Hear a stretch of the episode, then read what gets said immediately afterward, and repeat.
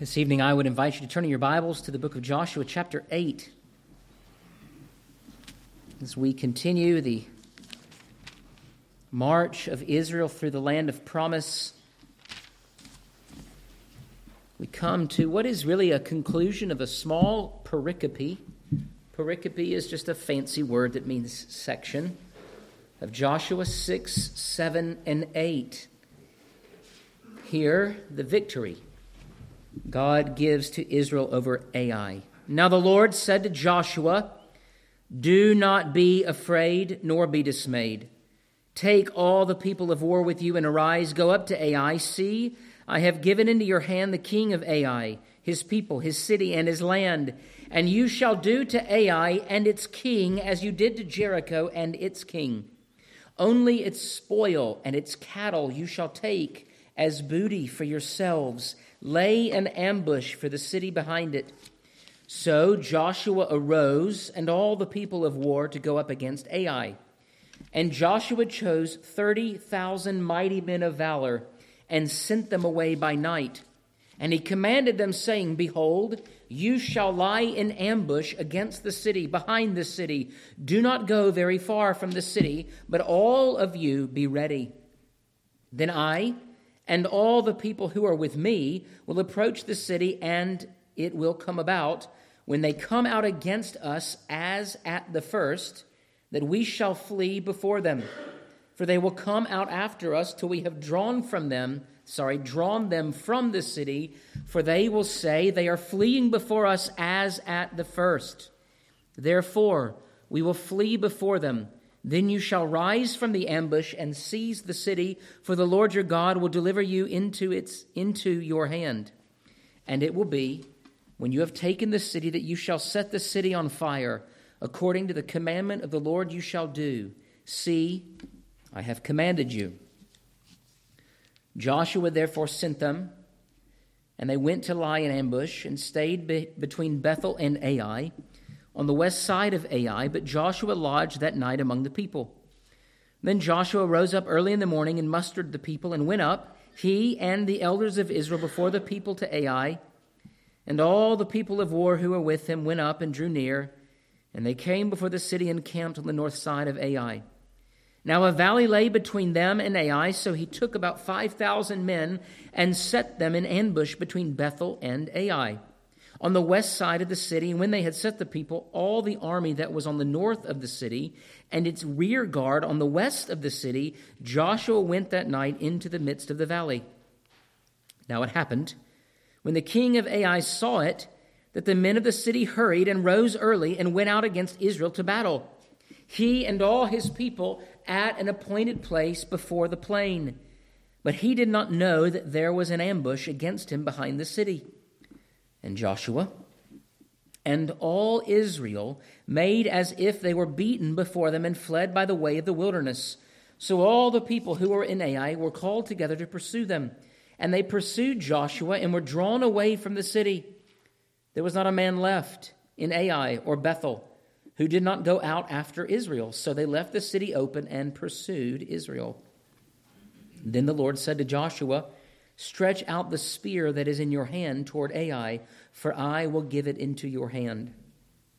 And Joshua stretched out the spear that was in his hand toward the city. So those in ambush arose quickly out of their place. They ran as soon as he stretched out his hand, and they entered the city and took it, and hurried to set the city on fire. And when the men of Ai looked behind, they saw, and behold, the smoke of the city ascended to heaven. So they had no power to flee this way or that way. And the people who had fled to the wilderness turned back on the pursuers. Now, when Joshua and all Israel saw that the ambush had taken the city, and that the smoke of the city ascended, they turned back and struck down the men of Ai. Then the others came out of the city against them. So they were caught in the midst of Israel, some on this side and some on that side and they struck them down so that they let none of them remain or escape. But the king of Ai took, they took alive and brought him to Joshua. And it came to pass when Israel had made an end of slaying all the inhabitants of Ai in the field, in the wilderness where they pursued them, and when they all had fallen by the edge of the sword until they were consumed, that all the Israelites returned to Ai and struck it with the edge of the sword. So it was that all who fell that day, both men and women, were 12,000, all the people of Ai. For Joshua did not draw back his hand with which he stretched out the spear until he had utterly destroyed all the inhabitants of Ai. Only the livestock and the spoil of that city Israel took as booty for themselves, according to the word of the Lord which he had commanded Joshua. So Joshua burned Ai and made it a heap forever, a desolation to this day. And the king of Ai he hanged on a tree until evening. And as soon as the sun was down, Joshua commanded that they should take his corpse down from the tree, cast it at the entrance of the gate of the city, and raise over it a heap of stones that remains to this day. Now, Joshua built an altar to the Lord God of Israel in Mount Ebal, as Moses, the servant of the Lord, had commanded the children of Israel, as it is written in the book of the law of Moses an altar of whole stones over which no man has wielded an iron tool. And they offered on it burnt offerings to the Lord and sacrificed peace offerings. And there, in the presence of the children of Israel, he wrote on the stones a copy of the law of Moses, which he had written. Then all Israel, with their elders and officers and judges, stood on either side of the ark before the priests, the Levites, who bore the ark of the covenant of the Lord. The stranger, as well as he who was born among them, half of them were in front of Mount Gerizim, and half of them in front of Mount Ebal as Moses, the servant of the Lord, had commanded before, that they should bless the people of Israel. And afterward, he read all the words of the law, the blessings and the cursings, according to all that is written in the book of the law. There was not a word of all that Moses had commanded which Joshua did not read before all the assembly of Israel, but the women, the little ones, and the strangers who were living among them. Thus far, the reading of God's word. Let me pray for the blessing of the preaching of it. Lord, give strength to us tonight. As we sit again, as we listen, as I speak, may all of this, this holy transaction whereby you, through your Spirit, impart life to us, strengthen us, make us fit for the fight as we wage war against darkness and unbelief by your sword, even now, that is your word. May we bring light to the dark places, life where there is death, hope where there is despair. We ask all of this in your name. Amen.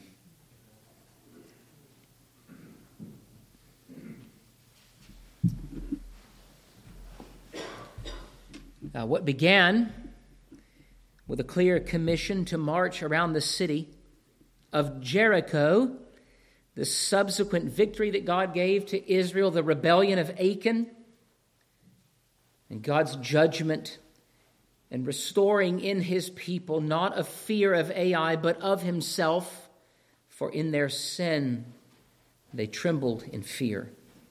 And God removed from them the ability to win because of the sin that was in their own camp. We learn something from that. That the world is not just an enemy without, but the world, the flesh, and the devil also seek to lurk and conquer from within. After God teaches Israel to fear him again, he then here in Joshua 8 restores the right order. He says to Joshua, It is time. It is time to go to Ai, and he designs for Joshua that plan that Joshua communicates to Israel as to how they are to attack and win and destroy that city that remained in the way of taking hold of the land promised to them by God. This is our Father's world. He owns all of it, it is His, and He can do what He will with it. Now, all of what God does is according to his holy will. God cannot do anything, he can do that which is in accordance with his holy will. He cannot sin, he cannot err, he cannot violate his own righteousness, that being that is impassible and ineffably good and holy. God desires for his people to manifest his holiness in their lives and in the land. Now, kids, if you're like me, and I'm still like this sometimes, especially when I read from longer chapters in the Old Testament, I wonder how is this going to go down? This isn't a particularly long chapter. I've read much longer chapters. Maybe you'll remember Deuteronomy chapter 28 had 68 verses. And a lot of that was the bad news you receive if you disobey. Um, can you imagine, and I'll get to it in a moment, the end of Joshua 8, this covenant renewal ceremony uh, where Joshua read all of the law. That means Genesis, Exodus, Leviticus, Numbers, and Deuteronomy. That's a long reading. That's a long sermon. And it wasn't just the adults, there were others who were there. We see there the women, the little ones, and the strangers. Now, these kinds of covenant renewal ceremonies, just like this, were somewhat infrequent, at least when it comes to the mass amount of literature. But what God is doing in Joshua 28 is putting a beautiful bow on a narrative episode in the life of Israel that was confirming to them that He was their God and they were His people. It was a sweet celebration. It was a covenant renewal ceremony that came on the hills of a great victory. Heels, I should say, not hills, heels of a great victory. But even that victory followed what? A pretty nasty episode. And this is sort of the way of it, right? Between God and his covenant people, the cycle of victory, rebellion, judgment, repentance, forgiveness, on and on and on. And the story doesn't seem to shift, which is why one of the important elements of all good exegesis when it comes to understanding the Old Testament is to see that there is an element that remains for the New Testament church to fulfill the Old Testament church's mission to conquer the world. But that cannot happen apart from the commander of the army of the Lord. If Christ does not make his people holy by the justifying act of his free grace, then there is no hope for world domination. There is no power in the gospel. There is no blood shed to make us holy. And so, even as we look at Joshua 8, we see contours of things that continue, but we also see uh, glimpses of light of a kind of prophetic anticipation of the Messiah who will come. It's not only redemptive historical, it's also application. Both of these things ought to be pulled and lifted from the scriptures together. So, what do we learn tonight? Two points that I want to make. The first, the grace and gift of plans and victory. The grace and gift of plans and victory. As soon as I read that, I go, they have no idea what I'm talking about. I will explain it, I hope. Second, Israel's obedience and the plan fulfilled. Israel's obedience and the plan fulfilled. Let's look at this first point, and I'll unpack it. The grace and gift of plans and victory. Now, what is God endeavoring to do? In the first part of this book and throughout the length of it, God is endeavoring to instill in his people priorities. That the fear of the Lord sits first as an emotional response to all that we see. Everything is to be viewed through the lens of God is my king, and him shall we fear. Achan did not fear the Lord. He loved the wealth of Babylon. And so he took for himself that which God would have in due time share with Israel. But the first fruits of that first victory belonged to God, they were His. And God said explicitly, those things that are devoted to destruction are to be brought to me, consecrated. Achan did not need it, but he took it, brought sin into the camp. And so, what did God do? He taught the nation how to fear again in an act of public discipline. Public discipline is very good for the health of the body. We see this even in the church today. When someone errs publicly, there is a public response from the rulers, the session of the church. And they publicly say, This is what has happened, this is the response, this is the discipline. The reason for that is so that those who are out there may be kept from the same kinds of sin and they may learn to fear God. And so Yahweh has taught Israel where fear comes from. Unholy fear comes from where?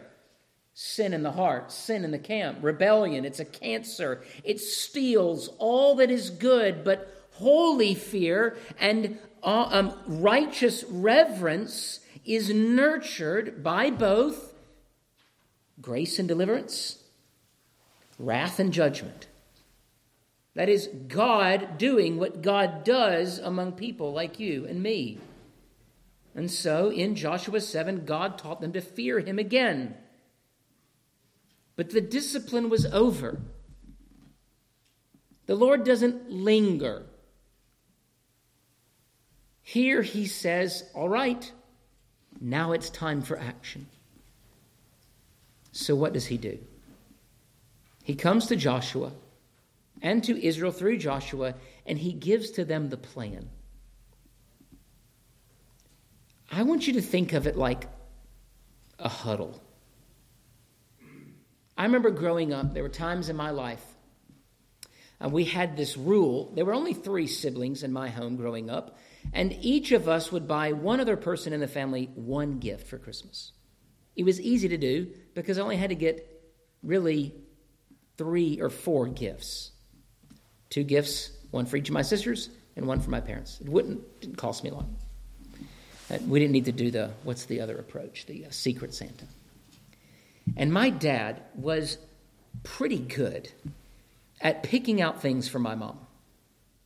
And one of the ways in which he endeavored to inspire me to get excited about giving gifts is every December he would invite me into his closet and he would open that secret place where he would have things hidden and he would say, Look at what I got your mom. Isn't that cool? And so not only was he excited about getting this thing for my mom, but now I'm excited and I know what's getting ready to happen.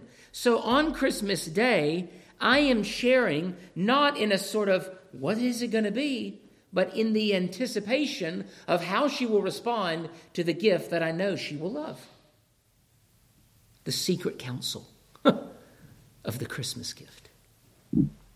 Or the huddle, you know, the play, where the quarterback calls the guys around and they get the play from the offensive coordinator that's sitting up high or maybe on the field. He says, This is what we're going to do. This is the play we're going to run. And everybody gathers around, and there in the council, there on the field, this is how we will get into the end zone. This is how we will gain yardage on our opponents. What God is doing in revealing his plans to Israel and what he does for us in revealing his plans to us is he gives us a kind of satisfaction, a feeling of importance by bringing us into those plans and then giving us the confidence because we know who is giving them. Are you following me? It isn't just that there is a plan, it's that you and I have been brought into the counsels of God, and He has given to us what is needed to win the day. And so he comes to Joshua, and you might think, as an Israelite, boy, God's mad. The kind of petty emotion that humans sort of have for each other. When is he going to get over it? He's over it. He's ready to move on. He now says to Joshua, This is what you're going to do. You're going to feign fear. You're going to ambush them. And Joshua brings Israel, and there, the leaders of the tribes with Joshua get the plan from God. And they're going, What? Let's do this thing. Let's go. Let's go. The testimony of faithfulness is the plan. And it's not just a plan. Joshua didn't come up with it, it was given to him directly by God. And because it came from God, not only was it a good plan, but it would be a successful plan. Because God ordains not only the ends, but the means to get to the ends. I want us to think of Matthew 28 that way. When Christ calls his apostles to him, They've been through a series of highs and lows, I think you could probably say. They just saw their rabbi crucified, then raised from the dead. Judas has betrayed them. They bring in another. All of this stuff is happening, and the question is where do we go from here? What's the plan, Lord? Teacher? And what does Christ say? I'm going to tell you exactly how to win. Do you think of the Great Commission that way? It isn't just, all right, and God, like some divine watchmaker, as we know this sort of deistic way of thinking, Christ doesn't just shoot the apostles out into the world hoping that something will stick. He directs them how to go, He equips them with the Holy Spirit, and then He gives them the exact plan for how to conquer their enemies. This is why, when they got together at the end of the book of Joshua, they read the whole thing. They read the whole Bible as it had been given up to that point. The whole thing. Because what is the Pentateuch about? What is the theme? This is God's world and though man fell, he knows how to reclaim it for himself. It is a whole narrative, beginning to end, of how God will, through the Son, the seed of the woman, bring to himself the nations. It's the playbook. I mean, you've seen professional teams get fined for this kind of stuff. I think the winner of the last World Series got caught doing this sort of thing. Intercepting what? Calls. So that they could know what's coming. Why? Because to know the plans of the enemy is integral in forming a winning plan. Now, for the church, as God is leading Israel here to Ai, he says, This is what you're going to do. You will take a group of people, they will go and hide on one side of the city. You, Joshua, will take another group of people and feign an attack. And once you sort of go and then you feign a retreat, and the other, the, the folks in AIC, oh, look, they're running again. They come out after you knowing that you're going to be an easy target, and then the 30,000 men that are waiting will go into the city and burn it to the ground. I mean, it's a pretty good plan. But it's not just a good plan because of the content of its military strategy. It's a good plan because of the one who has given it. It is not just workable, it will achieve the objective because God is able to achieve the objective. So when we hear from the Lord, this is how you are to do it, You don't say, okay, well, that's plan A. How are we really going to do it? Because this is oftentimes the way the church thinks. God has given us the Great Commission, but what about X? Let's do this instead. Now, what has God given to the church? And imbued with power, whereby we might, in his time, be victorious over the kingdom of darkness. Are you ready? Super complicated. Word, prayer, sacrament. That's right. Word, preached and taught, read. Sacraments, there are but two baptism and the Lord's Supper, and the right administration of them, and availing yourself of them faithfully, and prayer. Those three primary means of grace Christ has given to the church. And he says, so long as you implement these means, you will be victorious. And we struggle with the same struggle of Israel, don't we?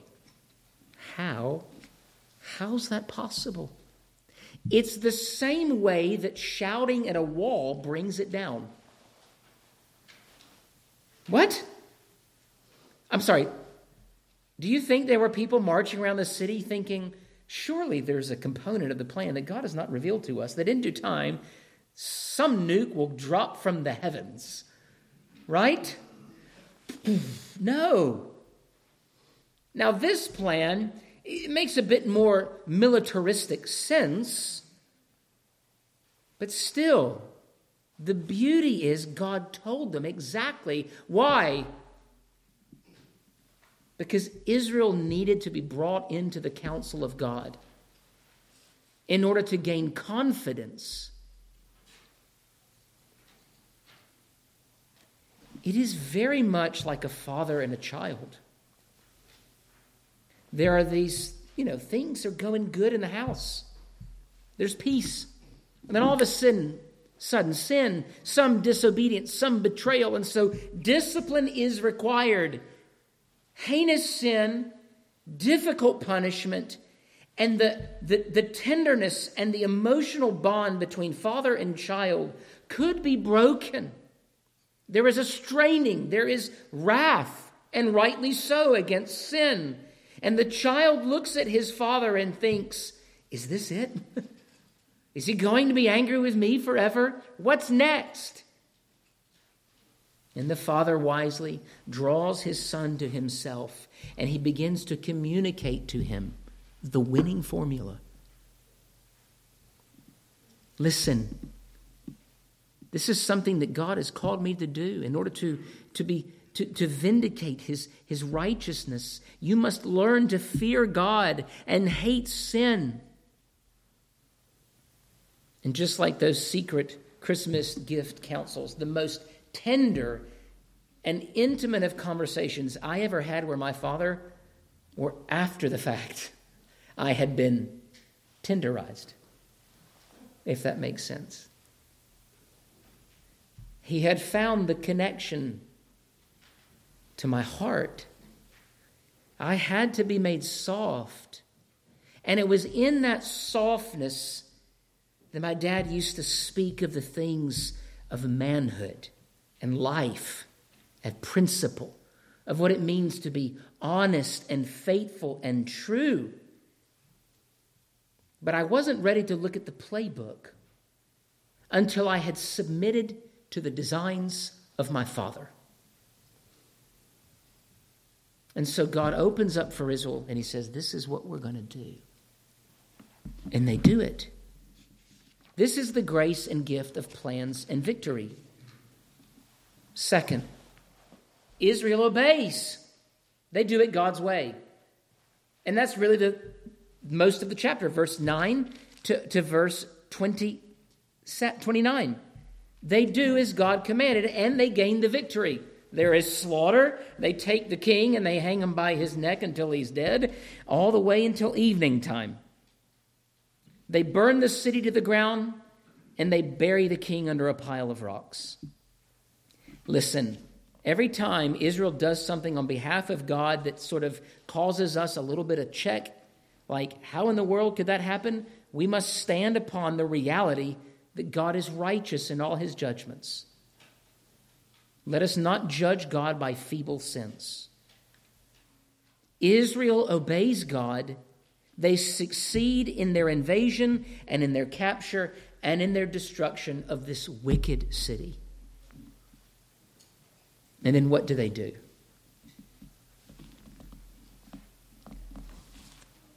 I cannot help it. It's, it feels to me so much like the scene from the end of the Return of the Jedi. You know the one where they're all celebrating? It's the end not only of one great battle, but three stories, a, a whole trilogy that is building to what moment? The empire is defeated. The enemies are gone, and then there is this big celebration. This is an element of what worship is.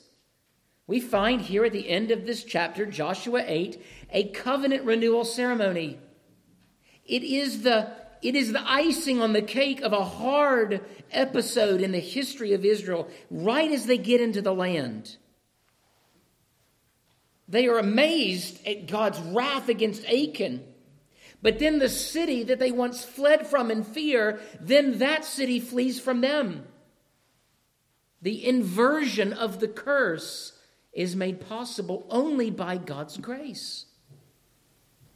And then they get together and they remember why and how all of it was possible. It's a kind of Sabbath observance in which the children of Israel come together around the altar of untouched stone, never before carved, and the Lord blesses them. The law is read. There are offerings on the altar. And they just enjoy and revel in the spoils that God has shared with them. Things were right in Israel, for Israel had obeyed the voice of the Lord. These were, in, in, in a sense, the good days. But the good days are only possible. Why? Because Israel had done as they had been commanded. And here the covenant is renewed. This is one of the reasons why we can speak of the worship of the saints as, an, as having an element of covenant renewal in it because we remember who we are, where we came from, what God has done for us. There's no re sacrificing of Christ, but we do what? We look to the cross of Christ as the means by which we have been forgiven. We are renewed in our expression of devotion for Him. And then we get ready to get after the land again. And so there are these recurring themes in the book of Joshua that are exemplary for us today. They don't just describe periods of history that point us to Christ, though they do. They are exemplary for us. Right now, even now, yes, you should be thinking, as we celebrate a week of Christ's banner lifted high in this world, and maybe you didn't see it in your little corner quite like you wish you could. You know what I mean? Parents and your children. The repetition. There are lands, strange even to us, that we do not know, where we have never been. But Christ has sent his Spirit out into the world to do what? To lay hold of it. How? By the plan that Christ has established. That he says to us, Go, therefore, into all the world baptizing and teaching. Dot, dot, dot. and what will happen?